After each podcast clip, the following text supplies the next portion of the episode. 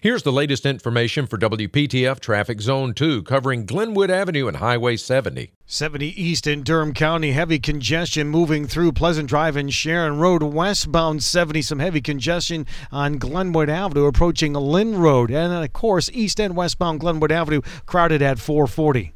Tune to AM 680 WPTF, the traffic station with traffic reports every 10 minutes on the 8s, morning and afternoons. Zone by zone reports are an exclusive feature of WPTF Triangle Traffic.